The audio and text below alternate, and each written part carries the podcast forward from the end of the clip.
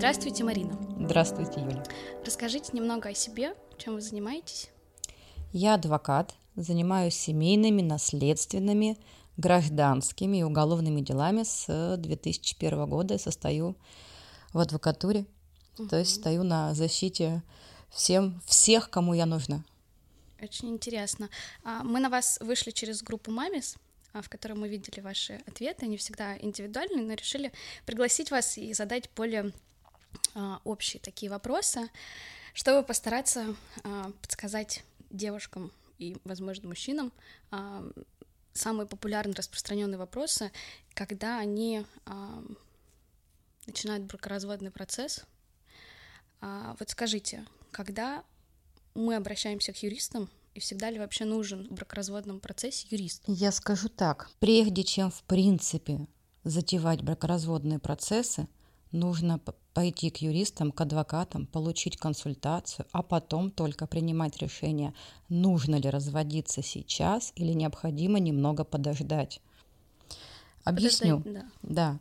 Очень часто девочки или мальчики сгоряча кричат своим вторым половинам «все, развод, девичья фамилия, ничего не хочу, хочу прям завтра пойти в суд». Все бы ничего, только если речь дальше идет о детях или об имуществе, то таким предупреждением, вот этим криком «я хочу здесь и сейчас», они себе на самом деле очень часто роют могилу.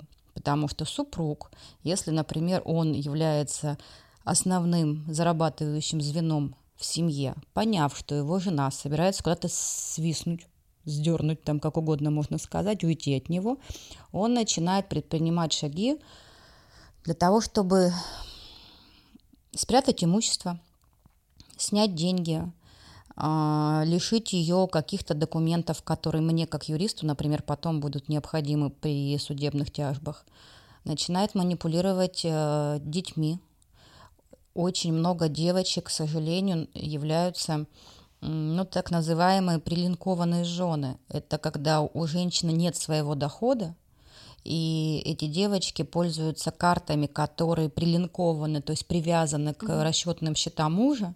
И, соответственно, как только жена крикнула «не люблю, не хочу, развожусь», что делают первым делом мужчины?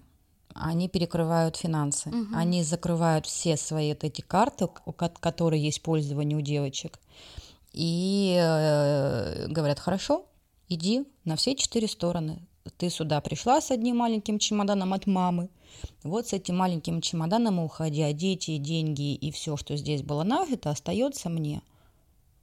Поэтому прежде чем... А брачный договор вот О, в таком случае?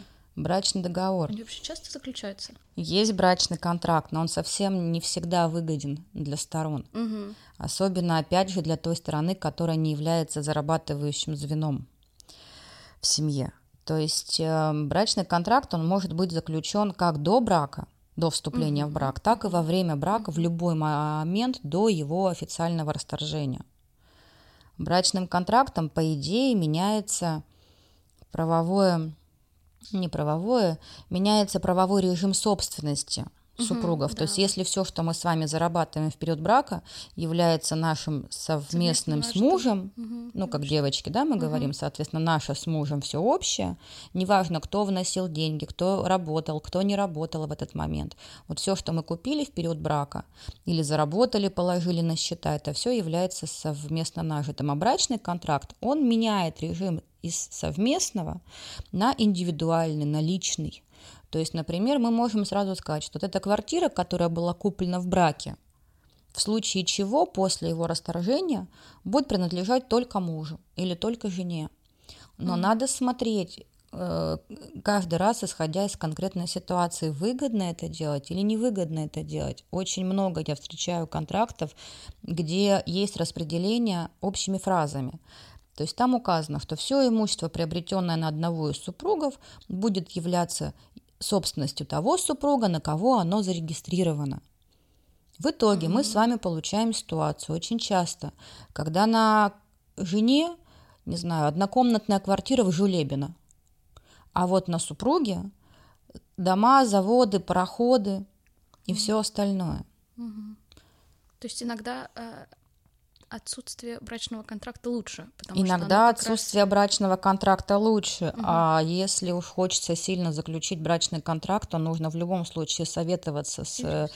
адвокатами или юристами и уж точно советоваться в том числе с нотариусами, насколько этот брачный контракт потом будет исполним, насколько он не ущемляет права ни одной из сторон и так далее. Это мало кто из юристов, в принципе, хорошо составляет брачные контракты. И нотариусы, к сожалению, тоже далеко не все способны составить контракт, который будет интересен обеим сторонам. И главное, потом в суде не упадет после его обжалования. А в каких случаях э, в процессе развода мы обращаемся в суд? Сколько он в среднем длится и какая процедура подачи документов? Ну, давайте определимся, что такое развод. Вот это Давайте. Глобальное слово развод в голове обычно у людей не распределяется на отдельные запчасти. Вообще любой развод состоит как минимум из пяти вопросов. Ну или как максимум, точнее, из пяти, а там дальше как получится. То есть развод – это само по себе первое – расторжение брака, второе – это раздел имущества, Третье – это алименты, если в браке есть дети. Четвертое – определение места жительства детей, то есть с кем дети остаются после расставания родителей с мамой или с папой. И пятое – это определение порядка общения для родителя, который проживает отдельно. Вот у нас пять вопросов. Пять. Понимаете? Поэтому, когда мне задают вопрос, а сколько стоит у вас развод, я, честно сказать, каждый раз впадаю в ступор и понимаю, что я не знаю, сколько у меня стоит развод, потому что, во-первых, я не булочка в магазине, которая продается по определенной цене. Во-вторых, если даже я та самая булочка, то как минимум у меня существует пять разных видов начинки, которые нужно понимать, каким образом и кто будет покупать. Поэтому вот вопрос э, развода всегда из пяти состоит разных подзапчастей или запчастей, как угодно можно сказать. Если мы с вами говорим только о расторжении брака, вот отметая все остальные вопросы, то расторжение брака проходит в ЗАГСе, если у пары нет совместных детей, если желание на расторжение брака является обоюдным, угу. если у пары нет никаких споров по имуществу. Тогда да. Тогда мы идем в ЗАГС, пишем вместе с мужем заявление, Проходит месяц, мы являемся в назначенную дату, получаем новые бумажки, которые подписываем и э, весело идем праздновать развод. Если уже у пары есть несовершеннолетние дети, то это сто процентов всегда, даже если оба супруга согласны, только через суд решается вопрос. В суде расторжение брака длится в среднем, как я это говорю, обычно от двух с половиной-трех месяцев и дальше наша фантазия не ограничена. Есть такие разводы или расторжения брака, которые длятся и 7, и 8 месяцев, и полтора года, и два года. То есть это дальше зависит от того, у кого больше желания сохранять семью, кто какими способами будет пользоваться для того, чтобы подольше не дать расторжения брака второй половине своей и так далее. То есть у нас получается расторжение брака возможно двумя путями. Первый путь – это через ЗАГС. Угу. Еще раз повторим, да, это при отсутствии несовершеннолетних детей, при наличии взаимного согласия и если у пары нет никаких споров на, э, по поводу имущества. Угу. Тогда да, тогда мы если идем так, в ЗАГС и Если у нас все равно нет детей, но есть а, во вторых пунктах втором и третьем разногласия, идут в суд. Если у нас с вами есть дети, то в суд обязательно. Угу. Только суд и никуда больше. Если у нас есть какие-то споры по имуществу, то зачастую супруги не идут в ЗАГС, они идут сразу в суд, если они не могут договориться мирно. Если они договариваются мирно, соответственно, они подписывают перед ЗАГСом все бумаги необходимые у того же нотариуса. И, соответственно, вот разводятся. Мы э, тут в последнее время очень часто стали встречать такого а, специалиста, которого называют медиатор. Угу. Вот он в каком случае появляется? Ну вот я в том числе и медиатор, здравствуйте. Вот, вот, вы, в каком... вот вы в случае суда, да, уже появляетесь? Я появляюсь в случае... Или можно, ну вот в бра... до бракоразводный процесс как раз... Э... Есть два вида медиации. Один вид — это так называемая психологическая медиация, второй вид — это так называемая юридическая медиация. Медиатор, он призван для того, чтобы выявить настоящую суть проблемы, не становясь на сторону никого. То есть это такое нейтральное третье лицо, ну, грубо говоря, как психолог, да. То есть э, когда люди приходят к семейному психологу, они решают совместную проблему. Вот когда они приходят к медиатору, они решают совместную проблему. И очень часто выясняется, что людям совсем не нужно бодаться за какую-нибудь, не знаю, очередную дачу, потому что у них корень их проблемы и разногласий лежит совсем в другом месте. И если вот тот корень медиатору удается выявить, то дальше стороны договариваются о мировом соглашении, о разделе имущества, о детях, об алиментах и так далее. Можно пойти к медиатору в любой момент, хоть до развода, хоть э, во время судебных тяжб, хоть на стадии исполнения, неважно. Какие нюансы бывают в вопросе алиментов? Какие документы нужны, какие есть варианты получения алиментов? Когда мы с вами говорим про алименты, в голове надо держать два вопроса. Алименты могут быть взысканы или в долевом отношении к заработной плате и иным доходам плательщика алиментов, или в твердой денежной сумме. Начну с последнего. Твердая денежная сумма взыскивается тогда, когда у плательщика алиментов нет постоянного дохода, например, он ИП – и у него начинает плавать доход. Сегодня 100 тысяч, завтра 100 миллионов рублей. И высчитать невозможно. Но ребенку-то нужно здесь и сейчас ровно фиксированная какая-то сумма, ну плюс-минус километр, но все равно эта сумма должна быть более-менее понятной для мамы, чтобы она могла ею распоряжаться в интересах ребенка. То есть надо, во-первых, в голове у себя держать, что алименты это не мамины деньги, это деньги ребенка. Просто за, за счет того, что мама а, является распорядителем за ребенка до достижения ребенком 18 лет, поэтому получателем алиментов, конечно, является мама. Ну или папа, да, в зависимости от того, с кем ребенок проживает. Чаще всего в нашей стране все-таки дети проживают с мамами, поэтому говорим про маму. Если у родителя, например, доход идет в валюте, это тоже основание для того, чтобы получать твердую денежную сумму. Если у родителя вообще не существует белой зарплаты, это основание, чтобы получать в твердой денежной сумме. Если у родителя основной доход серый в конверте, в этом случае тоже можно ставить вопрос о взыскании алиментов в твердой денежной сумме. Э, для того, чтобы взыскать алименты в твердой денежной сумме, необходима та самая подготовка, э, про которую я сказала в самом начале.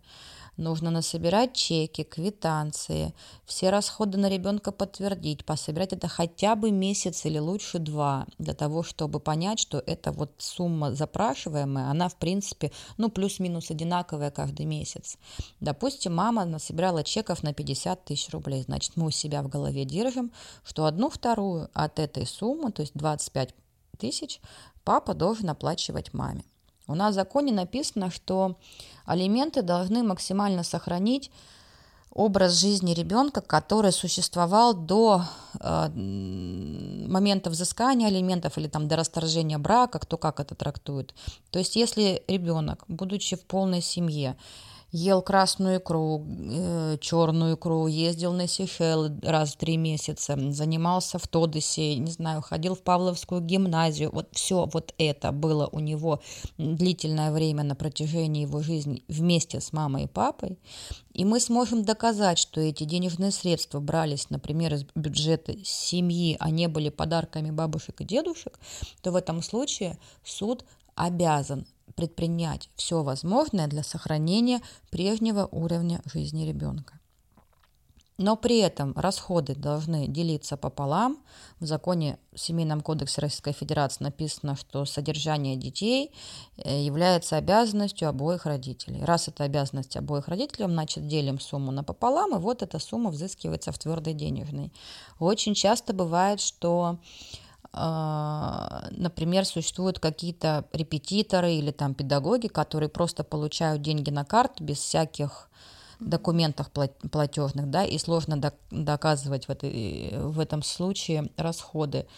Надо обращаться к этим людям, объяснять, что у вас вот такая ситуация, и просить их все-таки заключить какой-то договор, писать расписки, пока еще наши суды никуда эту информацию не дают, налоговую не стучат, то есть никаких абсолютно негативных последствий для педагогов, принимающих деньги на карту, пока, по крайней мере, не было. Я таких случаев не знаю.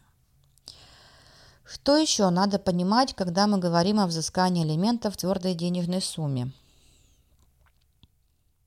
Маме самой придется доказывать э, доходы отца. То есть понятно, что я как юрист, я как адвокат могу в этом как-то помочь. Но если мама мне не расскажет, где мне искать, то я пока не наделена всеми полномочиями, допустим, как, не знаю, в той же Америке, да, что на адвокатский запрос отвечают все, и налоговые, и банки, и работодатели, все, вообще все обязаны отвечать на адвокатский запрос. Мы, конечно, эти запросы рассылаем, но у нас существует банковская тайна, например. Я не получу информацию из банка. У нас существует медицинская тайна. Я не получу информацию из медицинского учреждения. Поэтому, когда мы идем в суд с исками о взыскании алиментов в твердой денежной сумме, мы просим суд нам помочь. И когда мы просим суд нам помочь, мы сразу просим э, отправить запросы в налоговую о том, какие доходы он официально показывает за предыдущие годы. Мы просим отправить информацию в пенсионный фонд, чтобы получить информацию, а правда ли вообще эта справка, которую он принес, угу. и, и, и работает ли он, да и какие у него пенсионные отчисления, мы отсюда можем вычислить дальше его информацию.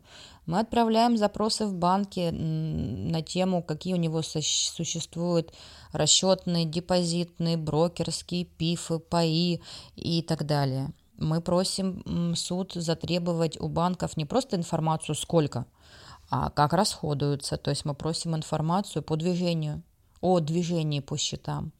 Дальше мы видим – что, как, куда, зачем. А, есть еще очень такая негативная одна вещь, называется наличие расчетных счетов за рубежом с которых технически тоже нужно получать алименты, или которые, или которые нужно брать в расчет, когда мы говорим об алиментах в принципе. Но иностранные банки отвечают один из пяти. Иностранные банки на наши запросы, даже на судейские, отвечают очень долго и очень неохотно. Поэтому самый, например, простой э, вариант получить информацию в принципе о наличии денежных средств за рубежом – это запросить эту информацию в налоговой, потому что мы обязаны отчитываться о наличии движения денежных средств, если мы являемся гражданами России и имеем счета за рубежом. Угу. Если мы говорим про взыскание алиментов в долевом соотношении, то там градация следующая. Один ребенок – это 25%, ну то есть 1 четвертая – Два ребенка – это 33%, то есть одна третья. Три ребенка и более – это 50%, то есть одна вторая. И здесь алименты оплачиваются и от основного дохода, и от процентов в банковских счетах, и от случайных поступлений на карту с неизвестным назначением. То есть все, что можно назвать и притянуть к слову доход, все должно облагаться алиментами. Какие документы нужны? Ну вот я сказала, для того, чтобы в твердой денежной взыскать, надо доказать, что содержание ребенка стоит определенную сумму, то есть все, что можно доказать. Если говорить про взыскание алиментов с белой заработной платы, там на самом деле все несколько проще. Во-первых, э, для того, чтобы взыскать алименты в долевом отношении, существует в принципе два вида заявлений. Одно называется заявление о выдаче судебного приказа. То есть я знаю, что мой муж работает в такой-то корпорации, у него абсолютно белая заработная плата, я должна иметь на руках у себя свидетельство о рождении ребенка, паспортные данные свои, паспортные данные мужа, э, данные о том, где кто зарегистрирован, это выписки из домовых книг обычно – и желательно иметь еще номер его СНИЛСа или номер его ИНН для того, чтобы его могли потом распознать приставы. При наличии такой белой заработной платы я в браке, абсолютно не обязательно для этого разводиться, иду в суд и прошу вынести судебный приказ о взыскании с него алиментов в зависимости от того, сколько у меня детей. Одна четвертая, одна вторая или одна третья. Суд в течение пяти дней выносит судебный приказ. Мы получаем исполнительный лист и отправляем этот исполнительный лист ему на работу. И в этом случае бухгалтерия ежемесячно, самостоятельно оплачивает алименты на ваш расчетный счет. Это еще можно в браке сделать. А все можно в браке сделать. Алименты можно в браке вот так оформить. Угу. И не разводиться. Ага. В период брака, то есть будучи не разведенными, так если говорить обывательским языком, можно взыскать алименты, разделить имущество и даже определить график общения и место жительства детей. Только для определения графика общения и места жительства детей мама с папой на момент определения должны проживать в разных местах, то есть желательно все-таки не в одной квартире. Про судебный приказ, допустим, разобрались. Чем опасен судебный приказ вот такой? Его очень легко обжаловать. То есть если э, плательщик алиментов не согласен с тем, что с него взыскали, он идет в суд, пишет за, заявление на отмену судебного приказа, суд обязан отменить, и тогда ваше дело перерастает в дело века и рассматривается совсем в другом порядке в исковом производстве. Но опять же, в этом случае э, несколько иногда бывает выгоднее потому что так мы относим а, только в бухгалтерию исполнительный лист, и все. А так, например, мы можем отнести его, ну, то есть, во-первых, мы получаем больше информации, что у него и где у него. Если нам выгодно, если мы получаем информацию, что еще есть 100 миллионов долларов США, лежащих в Сбербанке, с которых угу. он ежемесячно получает там 300 тысяч рублей дохода, то мы, соответственно, это тоже включаем в свои требования. И дальше у нас идет э, получение исполнительного листа, в котором написано, что у него со всех, со всех полностью доходов. В первом тоже так в случае написано, но в исковом производстве мы получаем больше информации в случае, если исковое производство. Мы тогда обращаемся к судебному приставу-исполнителю угу. чаще всего. Ну, то есть, если мы видим, что есть не один источник доходов, а несколько, то в этом случае мы тогда э, подключаем к работе судебных приставов-исполнителей, которые рассылают требования об оплате не исполнительный лист, исполнительный лист выдается в одном экземпляре. Если мы его куда-то уже отнесли, то дальше мы его либо забираем и несем в новое место, либо он там остается. Поэтому мы приносим исполнительный лист судебному приставу-исполнителю, возбуждается исполнительное производство, и пристав пишет постановление о взыскании в бухгалтерию, постановление о перечислении угу. в банк, угу. там какой-нибудь, э, как это называется, ой, какая-то там управляющая компания пифами и, и что еще бывает. Определение места жительства детей. Какая глобальная ошибка, которую делают почти все сразу при расторжении брака. Они не ставят вопрос, с кем будут проживать дети.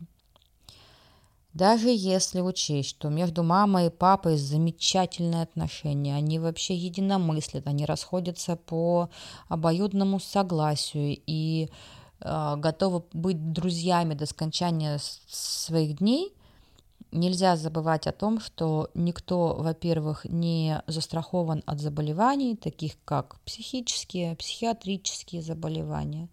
Мы можем попасть в ситуацию, когда клещ энцефалитно укусит кого-нибудь, кирпич на голову свалится. И из хороших мамы и папы получаются самые кровавые враги. Да? И для того, чтобы потом не оказаться в ситуации, что ты пришла в садик за ребенком, а ребенка там нет – а где ребенок? Ребенка папа взял, забрал. А потом ребенка не вернул. Ну, подумаешь, уехал с ребенком в отпуск куда-нибудь там на, на подольше. И полиция в таких случаях абсолютно бессильна, потому что в законе, опять же, в том же самом семейном кодексе указано, что родители имеют равные права. То есть до тех пор, пока мы с вами соглашением или судебным решением – не установим, что при расторжении брака или при раздельном проживании, то есть я говорила, да, что можно это установить и в браке, если мама с папой э, разъезжаются по разным квартирам, пусть даже на одной лестничной площадке, все, разъехались, значит, э, нужно обязательно определять, с кем будет жить ребенок, с мамой или с папой. Это ваша страховка, материнская страховка или отцовская страховка, если ребенок проживает с папой если есть возможность договориться мирно, значит, идем к нотариусу и обязательно подписываем соглашение, в котором указываем, что ребенок проживает с мамой или ребенок проживает с папой. Э, дело в том, что взаимоотношения между мамой и папой, они длительные же, да, они как минимум до 18 лет ребенка, это потом можно сказать, дорогой, все, и больше никогда не, не взять трубку и, и не посмотреть в сторону этого человека, ну, если не хочется.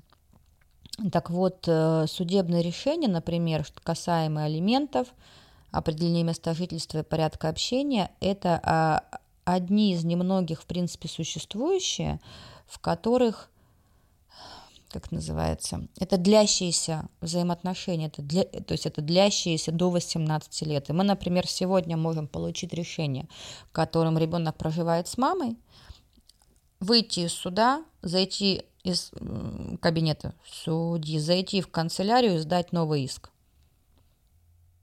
о том, что я хочу, чтобы ребенок, например, проживал с папой.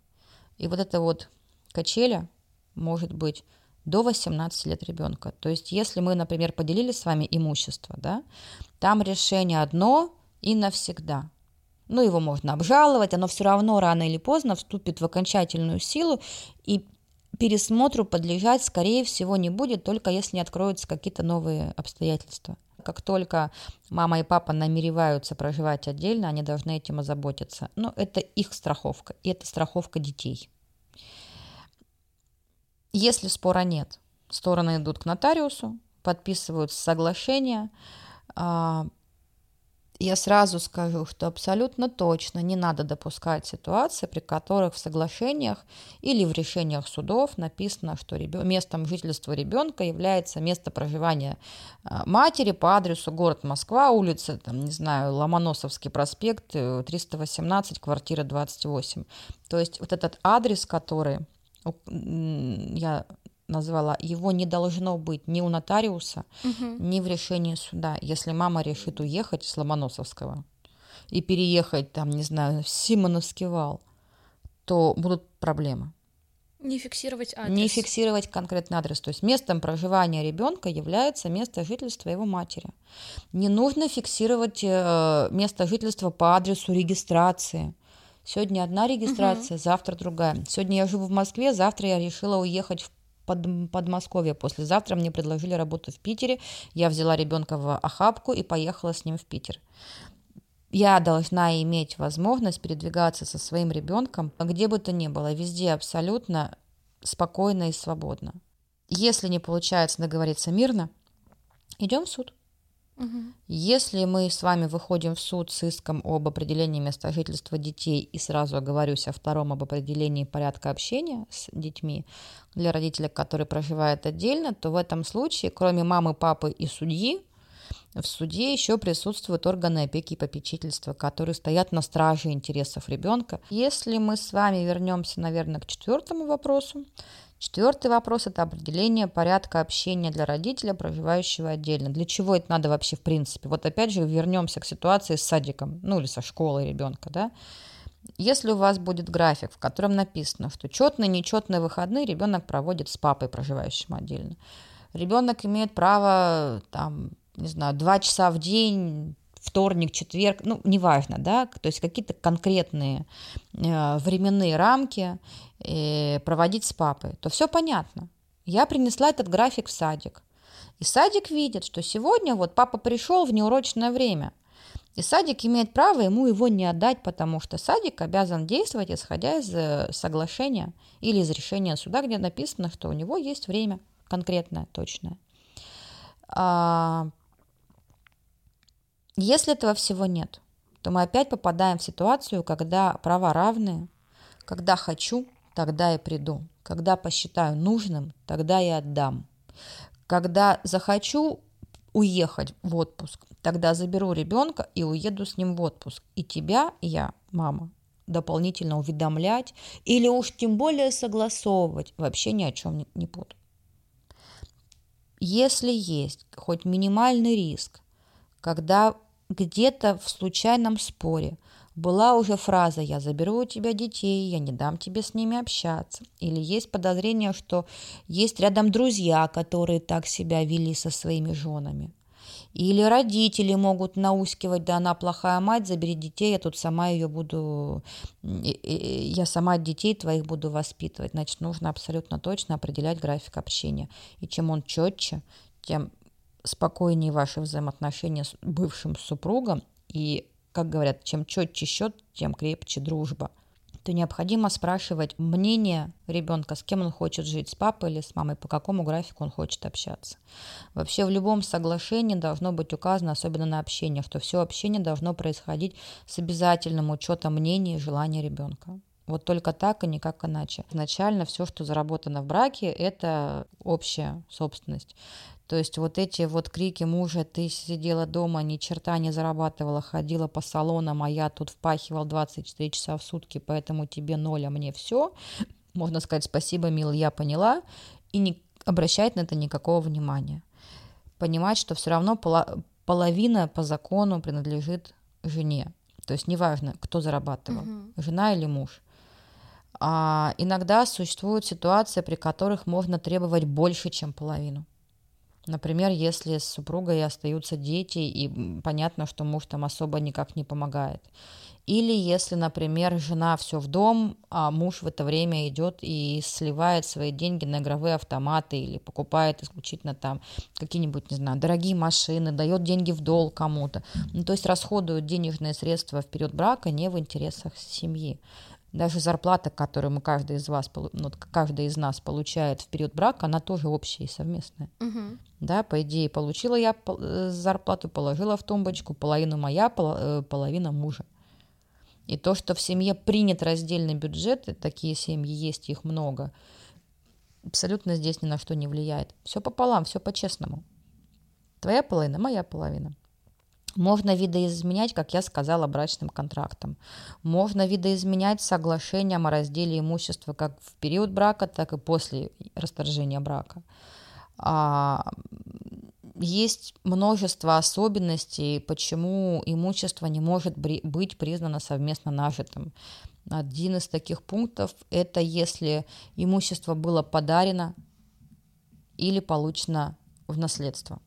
То есть если мы в период брака, я в период брака получаю э, имущество по договору дарения, оно не становится совместно нажитым. Но при этом, если я захочу сделать его совместно нажитым, я могу его режим поменять брачным контрактом. В последнее время есть тенденция, что стало приходить все больше людей именно для того, чтобы узнать, а как я себя должна вести, а что меня ждет в случае если, и как мне подготовиться для того, чтобы. На что может рассчитывать женщина в процессе развода, и может ли она остаться жить на совместной жилплощади? Надо смотреть каждую ситуацию отдельно. А может ли остаться женщина жить на совместно нажитом имуществе на, на территории квартиры, которая была в совместной собственности? Может если она определит, как минимум, выделит свою долю, если там не долевое изначально владение, а общее, да, она может выделить свою долю, дальше она может определить порядок пользования этой квартирой, может договориться с мужем. Какие могут быть риски при разводе, если э, у пары совместный бизнес? Или если у матери есть свой бизнес, у мужчины, допустим, нет? Если бизнес был организован, то есть ООО, ЗАО, ПАУ, что там было организовано, в период брака оно является совместным, даже если номинальным владельцем является только один из супругов. Все вместе, общее. Какие риски могут быть? Э, сложно сказать, наверное, так целиком. Но чаще всего это не выплата, то есть что обычно мужчины делают? Они перестают получать дивиденды, они меняют, ну, то есть дивиденды, чтобы не платить с них доходы, да, они меняют, mm-hmm. э, они меняют, например, устав, в котором могут прописать сложности по заходу нового участника общества, запрет, например, там, на продажу третьим лицам что-нибудь или там на приобретение. Они могут параллельно начать выводить активы из одного ООО, переводить их на другое ООО, которое к ним никакого отношения, допустим, не имеет. Но это могут и женщины делать. Что делать женщинам, которые в полной зависимости от мужчин, у которых ничего нет, а там насилие или мужчина не дает развод? Или если у него есть вторая семья? Сходить к юристу и понять, а что именно есть у вас по-настоящему. У нас брак – дело добровольное. Так у нас и развод тоже дело добровольное. Он только если за рубежом разводы могут длиться, правда, десятилетиями, то у нас все равно это конечная история. У нас не дать развод нельзя время, которое дается, ну, то есть я в самом начале сказала, что развод может там в среднем три месяца, месяца длиться. Да. Но три месяца почему? Потому что в суде три месяца. Пока документы подали, пока заседание, пока дали этот обязательный месяц на примирительные процедуры, потом решение вынесено, вот еще 30 суток оно вступает в законную силу, вот тебе примерно три месяца получилось. Если стороны не, не, не согласны и могут дать не месяц на примирение, а три, от месяца до трех суд дает, месяц дает ЗАГС, от месяца до трех дает суд. Дальше можно это решение обжаловать, пока оно обжалуется, пока оно назначается в суде второй инстанции, но в суде второй инстанции оно все равно вступает в силу. Если вернемся с вами вот к этой системе, когда нет определенного места жительства ребенка и не определен график общения, то права равные. Угу. И пока не доказано обратное, каждый из родителей может удерживать у себя ребенка, да, нарушая права ребенка, но удерживать. Ну, максимальное наказание, которое за это может быть, это административная ответственность там, до двух с половиной тысяч при повторном нарушении. Статья такая 5.35, часть 2. Это нарушение право ребенка на общение с э, вторым родителем, с обоими родителями. А как в международном праве в других странах? У матери прав больше? Э, у родителей права одинаковые. Такие же. В бракоразводном процессе по-хорошему вот эти вот все пункты, если есть дети, а время общение с детьми, да, порядок общения с детьми, а, элементы, кто с кем проживает, вот, вот эти все пункты, их по-хорошему либо в мирным образом подписывать, прописывать у нотариуса, чтобы была официальная бумажка, либо идти в суд и прям вот все эти пункты прям вот прописывать, чтобы они были прописаны, потому что только с этими прописанными пунктами мы можем обратиться в полицию или в какие-то службу судебных приставов. службу судебных приставов и уже посредством их, да, как-то да. а, защищать права на общение. А еще знаете, какая бывает частая ошибка? А, люди же, когда пишут э, заявление на расторжение брака, они пишут там, тогда-то, тогда-то личная жизнь не сложилась, от брака угу. имеем столько-то детей, а споров о ребенке нет, по соглашению сторон ребенок остается проживать с матерью. Это в исках прям указывают. И потом они мне говорят, а, суд выносит решение, а в качестве заявленных требований у них э, прошу расторгнуть брак. И когда это не потом, не дай бог, что-то случается, не приходит, ну как же, там же было написано, у вас требование было о расторжении брака, у вас не было требования о том, что ребенок должен проживать с вами. Вы не подписывали ни у кого документ, поэтому вот эта фраза, она просто фраза в никуда. В решении суда нужно обязательно всегда смотреть все то, что не написано наверху, а написано э, после слов решил, установил. Если пара живет в сожительстве, так. но есть общие дети, так. А, имеет ли женщина права на какие-то алименты? Абсолютно точно.